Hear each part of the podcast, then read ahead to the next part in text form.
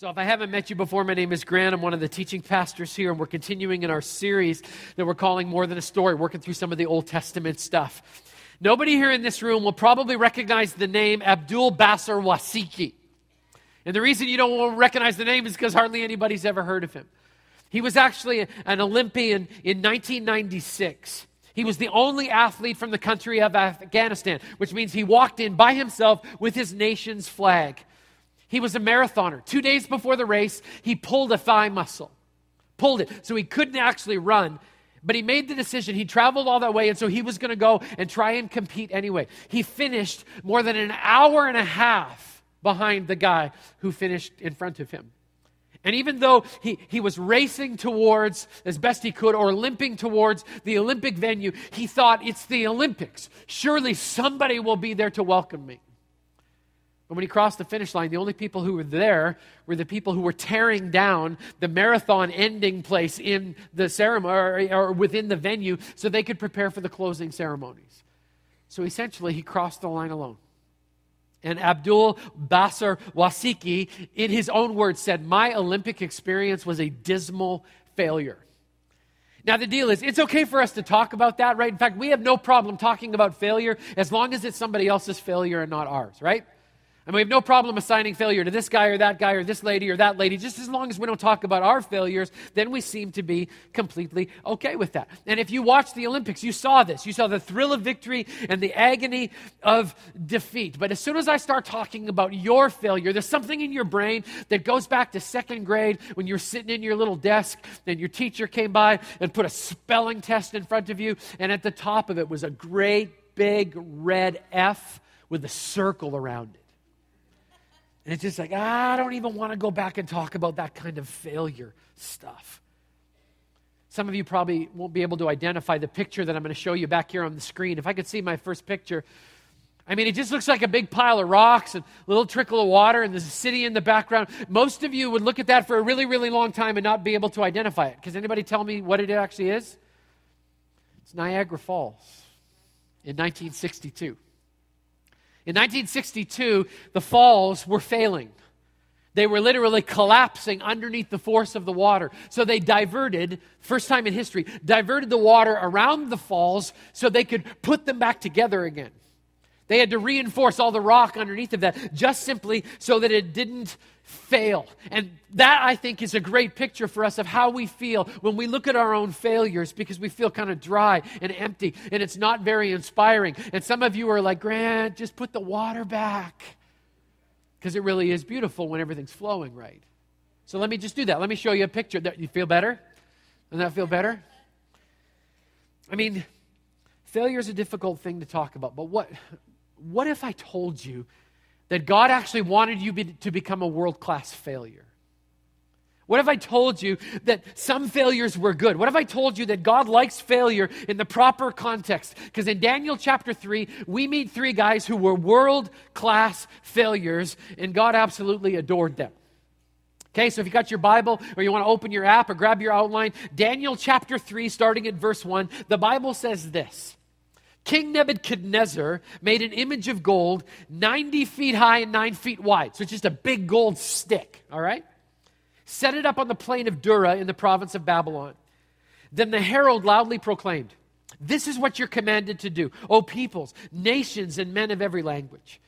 As soon as you hear the sound of the horn and the flute and the zither and the lyre and the harp and the pipes and all kinds of music, you must fall down and worship the image of gold that King Nebuchadnezzar has set up.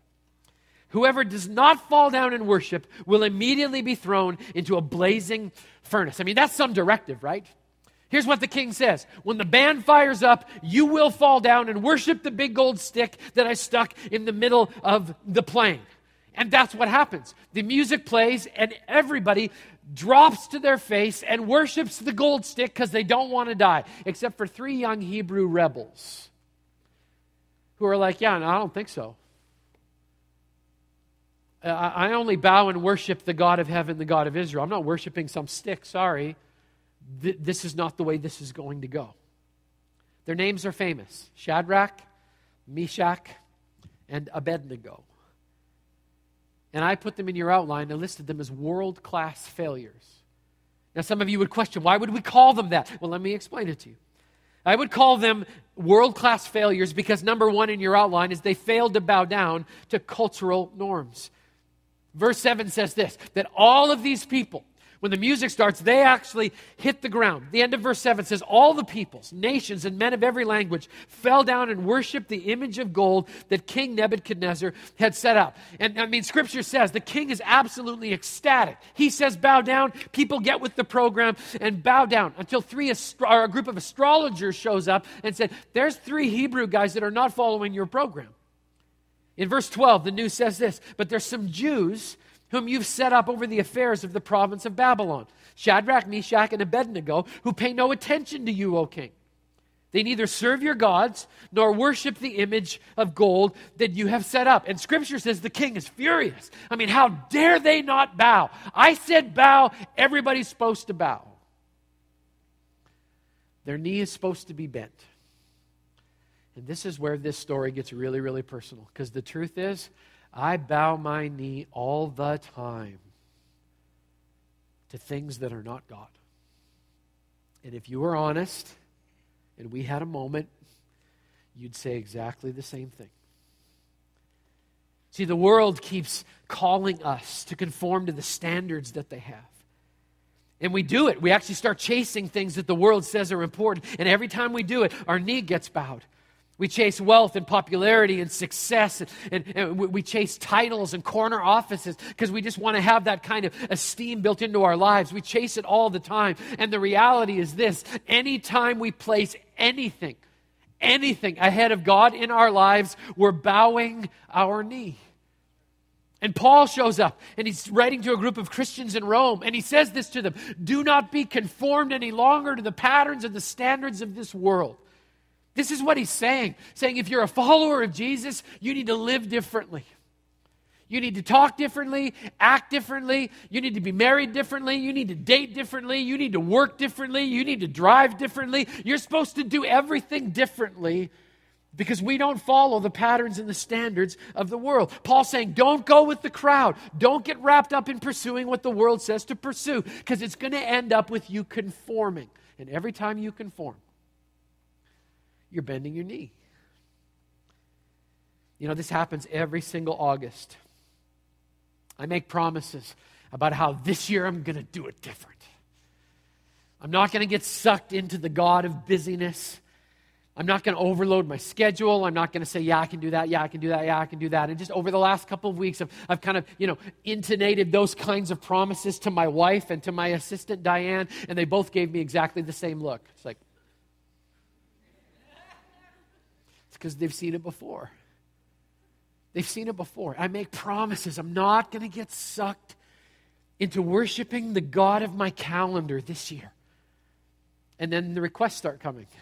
And pretty soon it's like, oh, yeah, uh, well, I could do that. I, and I could add that. And sure, I'll be at that meeting on time. And I don't want to disappoint those people. So I better say yes to this. And okay, I can do this. And I can do this. And I can do this. And I can do this. And I can do this. And the more I say, I can do it, I can do it, I can do it, all of a sudden I get in the middle of October and I'm bowing at the idol of Google Calendar. And my phone is going off in my pocket and I twitch every time. And sometimes I reach for it and it's not even there, but I can still feel it. Don't tell me you don't know what I'm talking about, okay? Nod your head. Yeah, ah, right? And then I get frustrated and I'm just like, God, I did it again. I did it again. And even though I know this statement to be do, true, because I've told you guys this, you've heard it from me, right? If the devil can't make you bad, he'll make you busy. Busy. So we start making concessions. We start cheating on the wrong end. We put a little bit more time in at work in our rush to be successful. We think we can cheat at home. We think we can cheat with our kids. We think we can cheat with our wife. And as pastors, we make exceptions because it's like, yeah, but I'm out there. I'm working on God's stuff. And in reality, here's what we're doing we're trying to make a deal that God won't make. God won't let you make that deal. Bob Pierce was the president of World Vision. He logged more air miles than you and I could ever dream of in his pursuit of feeding the starving children of the world. I mean, how much more noble can you get than that? In his own words, Bob said that he made a deal with God I will go out and feed the starving children of the world, and you need to look after my children at home. That's a deal God won't make, just so we're clear. And in his own words, he paints out the tragedy. While Bob was out saving the world, his own daughter Sharon took her own life. Because he got sucked into the God of busyness. He got sucked into the God of being driven. Here's my question What are you bending your knee to? And every one of us, whether we're wearing a microphone right now or not, we bend our knee to something. And if you're wondering what are the idols in your life, let me just tell you. If you give me your financial records and your calendar, I can tell you what your God is. Because where your talent, where your treasure, and where your time goes, that's your God. That's the reality of life. What are you bending your knee to? I love the fact these three guys are like, yeah, we're not going to bow to your idol. Sorry, man. You may be the king over Babylon, but I'm not bowing to your golden stick, and I'm most certainly not bowing to you. And in that moment, they become world class failures. They failed to conform, and they also became God class success stories. Why else would we call them failures? Number two, because they failed to compromise in the face of pressure. Verse 15 says basically, okay, so when the band fires up, if you are ready to fall down and worship the image I made, very good. But if you don't worship it, you'll be thrown immediately into a blazing furnace. Then what God will be able to rescue you from my hand? So they don't fall the first time. So Nebuchadnezzar calls the three young men over and says, Look, going to give you a second opportunity to bow down. And if you don't, you're dead. So I want you to make this decision very well. I mean, you can just picture this arrogant king. If you go down, very good. We all go home happy. But if you don't, you're going to be dead. In fact, the Bible says that, that, I mean, talk about the king of overkill in this moment. As if the furnace isn't hot enough, he orders it to be fired up seven times hotter than it's ever been, been fired up before. And that's what he faces them with bow your knee or die. Choose right now. We've all faced situations where we get that pressure, right? Conform or pay a price. Be a part of the group or stand alone. It's a tough choice to make whether we're going to conform to what everybody else is doing or whether we're going to stand tall in the face of adversity, even if it means paying the high price of being alone. Let's just be honest. Standing alone is not easy, is it? Middle school student, in a couple weeks, you're going back to school. If you love and follow Jesus, I promise you at some point, you'll probably have to stand alone. High school and college students, you're going back into those classes. Western students, Whatcom students, you're going to stand in some of those philosophy classes and they're going to tell you straight out, you're an idiot to believe in a God that you can't see. And in that moment, you've got a decision to make. You're going to conform and be like everybody else, or you're going to stand tall and say, You can call me an idiot if you want to. God doesn't call me an idiot. You're going to have to make that decision. Some of you stand at work alone, some of you stand in your family alone. And there's so much pressure there. The great theologian Bill Cosby once said this. He said, I don't know the key to success, but the key to failure is trying to please everybody. Sometimes you got to stand alone. And I want you to notice something. Standing alone is unbelievably difficult, but you notice that it's not just a group of one, it's actually a group of three a small group of three. And when the pressure's on, when people are there to hold you up, that's a good thing. And I just tipped my hand to exactly where we're going this fall. Okay? Why else would we call them world class failures? Because number three, they failed to underestimate God. So they're standing in front of the furnace. Here's my option conform or die. It's as simple as that. And verse 16 tells us what happens. Shadrach, Meshach, and Abednego replied to the king, O Nebuchadnezzar, we do not need to defend ourselves before you in this matter. If we are thrown into the blazing furnace, the God we serve is able. Underline those words. The God we serve is able to save us from it, and he will rescue us from your hand, O king. I love this. These young men had a big faith in a big God. They make a bold statement. The God we serve is able. Do you believe that? I'll tell you what, I can tell whether or not you believe your God is able by the size of your prayers, and you can tell exactly the same thing by mine. If you pray big God sized prayers that aren't humanly possible, that's big faith. And these guys are like, We're praying that God's going to step in. We think He's bigger than you are. In fact, we think that the God of heaven and the God of earth is bigger than the God of Babylon, the king of Babylon. So we're going to say it again. We will not bow our knee, not to your stick, and most certainly not to you. I mean, I love the passion that these guys have. They're praying big prayers. They're saying bold things, and I'm sure in the back of their mind, they're praying big prayers. God, a little help would be nice. That's a hot furnace right there. And I can feel it from here. I need a little intervention. What are you praying for, church? I mean, we get so lulled into these little, tiny, easy, convenient prayers. God, keep me safe today on the way to work. Really? Put your seatbelt on, you know? Oh, God, help little Johnny not fall off of his bike. You know, maybe Johnny needs to fall off his bike. Maybe then you'll get rid of the training wheels too. I mean, seriously? When was the last time you had a list of miracles that God, I mean, if God doesn't answer this, there is no other hope.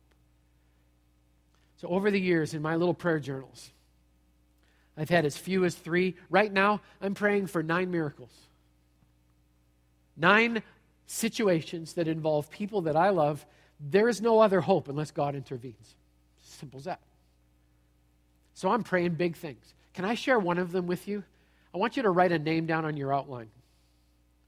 Because he's actually your brother in Christ. He goes to this church. I want you to write down the name Rodney. Okay? I've known Rodney for 12 years. We've been through a lot together. I try to have his back. I know he always has mine. He's walked through some deep, deep, deep, dark stuff. But God's been pulling him out into the light. And a couple of weeks ago, saw him after church. He told me he's got stage two pancreatic cancer. So we did, in faith, what the Bible tells us to do. According to James 5, we had him come in. We gathered the elders of the church together. We anointed him with oil, and we prayed the prayer of faith, believing that the God we serve is able to beat that cancer. So we joined together and pray. I'm asking you, as his faith family, to pray for Rodney until you hear any different, okay? I'm just asking you, pray for him. Someday it may be you that we're going to be praying for. But, but we hold on to it with faith, right? Because cancer sounds like a really big deal. But in the light of the God we serve is able, it's not that big of a deal. Because I don't know about you, but I serve a God that can cure cancer. Amen? I mean, that's the hope that we hold on to every single day. We hold on to the fact that God said He's able to do exceedingly abundantly above all you could ask or even imagine. And Shadrach, Meshach, and Abednego are staring down King Nebuchadnezzar's furnace, and this is what they're saying The God we serve is able to rescue us. That's a big, bold prayer and statement right there. Let's keep moving because the next one's tied to it. Why are these guys world class failures? Because number four, they failed to choose the easy approach to faith. Verse 17 and 18. I love this. Here comes. If we're thrown into the blazing furnace, that's the three guys talking. The God we serve is able to save us from it, and he'll rescue us from your hand, O king. Here's verse 18. Underline these next five or six words. But even if he does not, but even if he does not, we want you to know, O king, we will not serve your gods or worship the image of gold you've set up. Basically, they're saying this I'd rather be dead than bow my knee to your stick. I love that passion in that moment. But get those words. But even if he does not, that's one of the greatest definitions of faith you'll find in your whole Bible. But even if he does not, even if he does not, these guys are saying no matter how this goes down, we're still not going to, I mean, you're not even going to be able to make that little pile of embers bow down to that gold stick. You can torch us if you want to. We will not bow. Now, let's just be honest, okay? This side is really easy, right? The God we serve is able to, woohoo, amen, praise God, preach it, Pastor. Yes, and I love this part over here. I mean, I'll lead the cheer on that one. The God we serve is able. I do great in this one. When I step over here, but even if he does not, it's like, ah, I don't know about that. Because if he doesn't, I'm going to get ticked. If he doesn't, I'm going to be upset because obviously he doesn't love me very much when I bring him my grocery list and he doesn't just check off the boxes and fill in the blanks. In fact, very often, if I get a no or a wait, it's like, fine then. I'm going to go find my own gold stick. It's kind of the way it works, isn't it? I want you to know this. In fact, you don't get anything else this weekend. Please take this with you. Real faith loves and trusts no matter what the answer is. Let me say that again. Real faith loves and trusts no matter what the answer is. I love these guys. They failed to take the easy way out. They're saying, I'm asking God for a miracle. But even if He says no, I'm still not going to bow to this stupid gold stick. In every one of these stories, we've been looking to find Jesus. And in Daniel chapter 3, you don't need to look any further than verse 25 to find Jesus.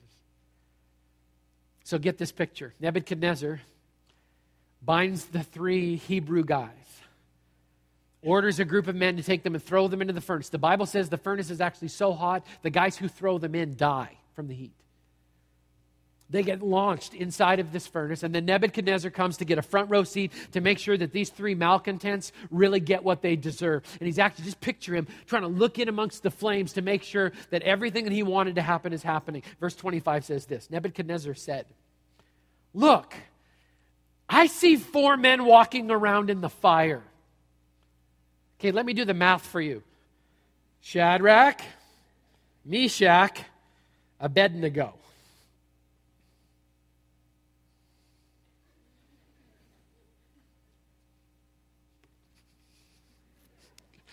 I sent in three, there are now four. And then he describes them.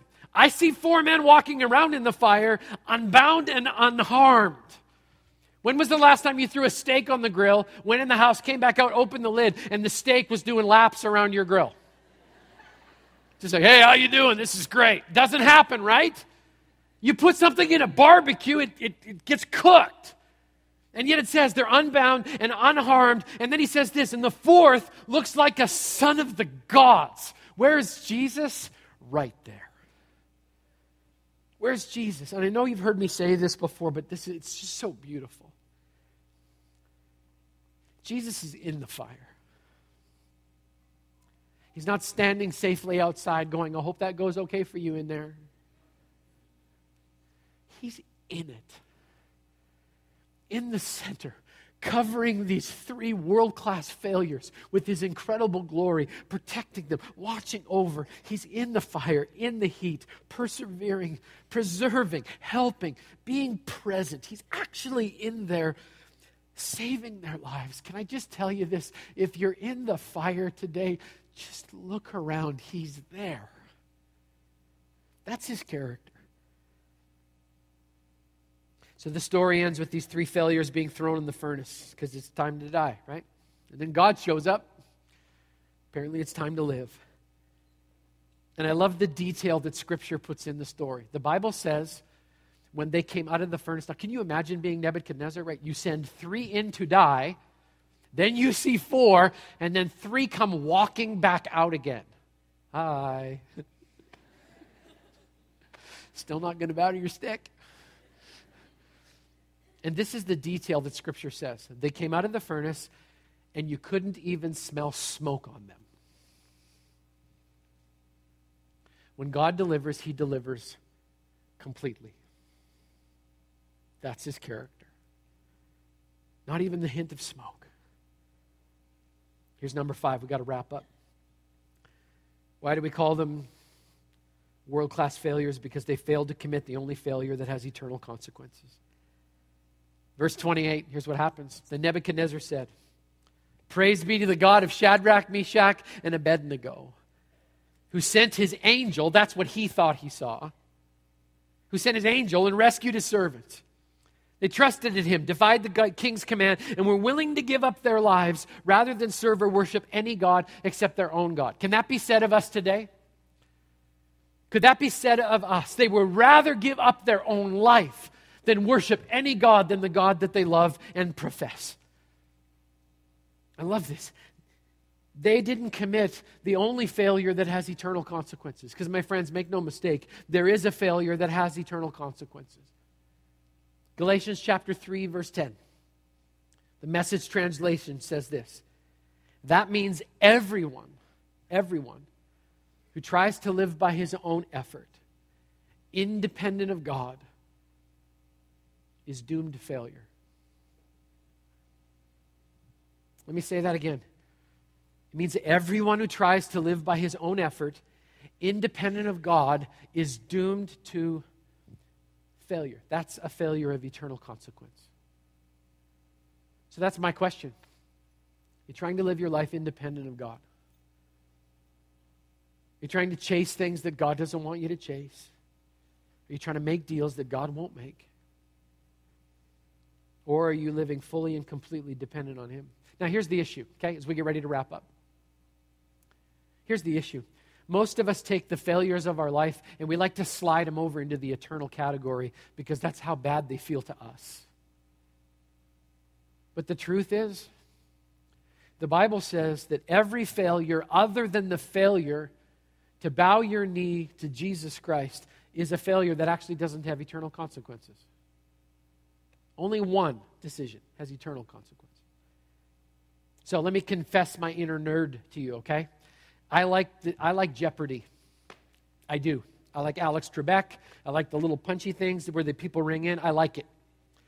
And I was a big fan. I was a big fan when Ken Jennings was on his roll, the most winningest player ever in Jeopardy history. He was just answering questions right and left, winning unbelievable amounts of money. And then this was the question that stumped him. Most of this firm's 70,000 seasonal white collar employees work only four months a year. And I'm sitting at home going, What is H&R Block? Everybody knows that, don't you? Okay, just the nerds know that. Okay, so anyway, he missed it. He missed it. Shocked everybody. But can I tell you something? That failure, it doesn't have eternal consequences. Michael Jordan, supposedly the most prolific basketball player in history, lost more than 300 games. He missed over 9,000 shots in his career. 26 times he was entrusted with the ball with less than three seconds remaining, and he missed. And not one of those failures has an eternal consequence. Not one. Winston Churchill, one of the greatest leaders of our modern era, had to repeat a year of grade school. And that failure had no eternal consequence. By the way, I love his response when he was asked about failing a grade of school. He said this I've never flunked anything in my life. I was just given a second opportunity to get it right. That's awesome. Abraham Lincoln was fired, went bankrupt. He proposed to a girl and she said no. That's not good, right? Ran for public office six times and lost before he became the president of the United States. And not even those failures are eternal in consequence. Okay, if you don't hear it, please hear this. The only eternal failure that has eternal consequences is the failure to bow your knee to Almighty God and accept salvation through His Son, Jesus Christ. That's, that's the gospel right. Because some of us are like, I'm not bowing my knee to God. This is what you need to know. Scripture also says one day every knee will bow and every tongue will confess that Jesus Christ is Lord. Here's my encouragement bow your knee now. Not to the God of this world, not to chasing a standard that you're never going to live up to. Bow your knee to the God of Shadrach, Meshach, and Abednego and become proudly a world class failure. I know some of you are here and you're thinking, okay, yeah, Grant, I got it. Nice play on words. You did your homework this week. Good for you. And some of you are grieving right now because it's like you don't understand. I, I, I really failed. I'm talking little failure. I didn't just miss a basketball shot. I mean, I failed. I failed my family. I failed myself. My life has been blown up. Some of you are thinking, I no Old Testament story is going to make me feel any better about my failures because they may not be real to anybody else in the room, but they're very, very real to me. You know, I, uh, I'd love to talk to those people for just a second. If you're here and you feel like your failure defines you, this is what I would like to say Welcome to Christ the King. You so fit in around here. You're our people, you know? Come and be a part of the family. We get it. We've been there. You know, I, I just want to remind you everybody has failures in their life. Go back through the list of Old Testament heroes we've been talking about. Noah, Noah saved the world in an ark. He built one. Two days after he parked the ark, he was flat out drunk and embarrassed himself and his family. David was the king of Israel. He killed Goliath and then became a peeping Tom.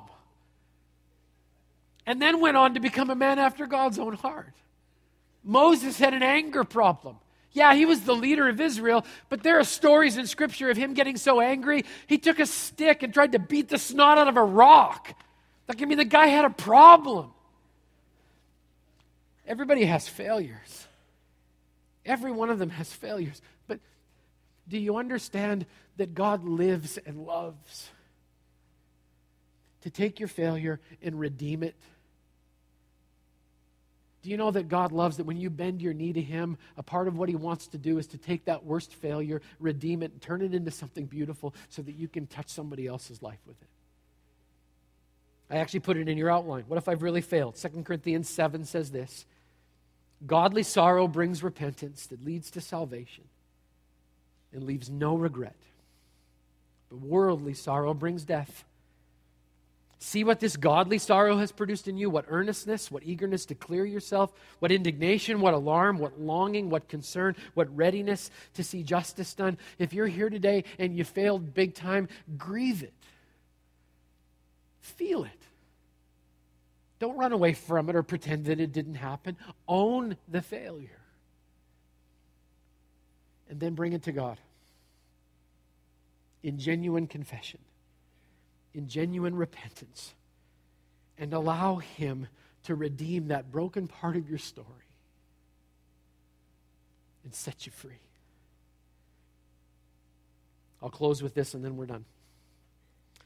One statement God loves world class failures who refuse to bend their knee to the gods of this world. God also loves human failures because He's the God of the second chance. And between those two categories, world class failures and human failures, I think that pretty much covers everybody in the room, including the guy with the microphone. Let's pray.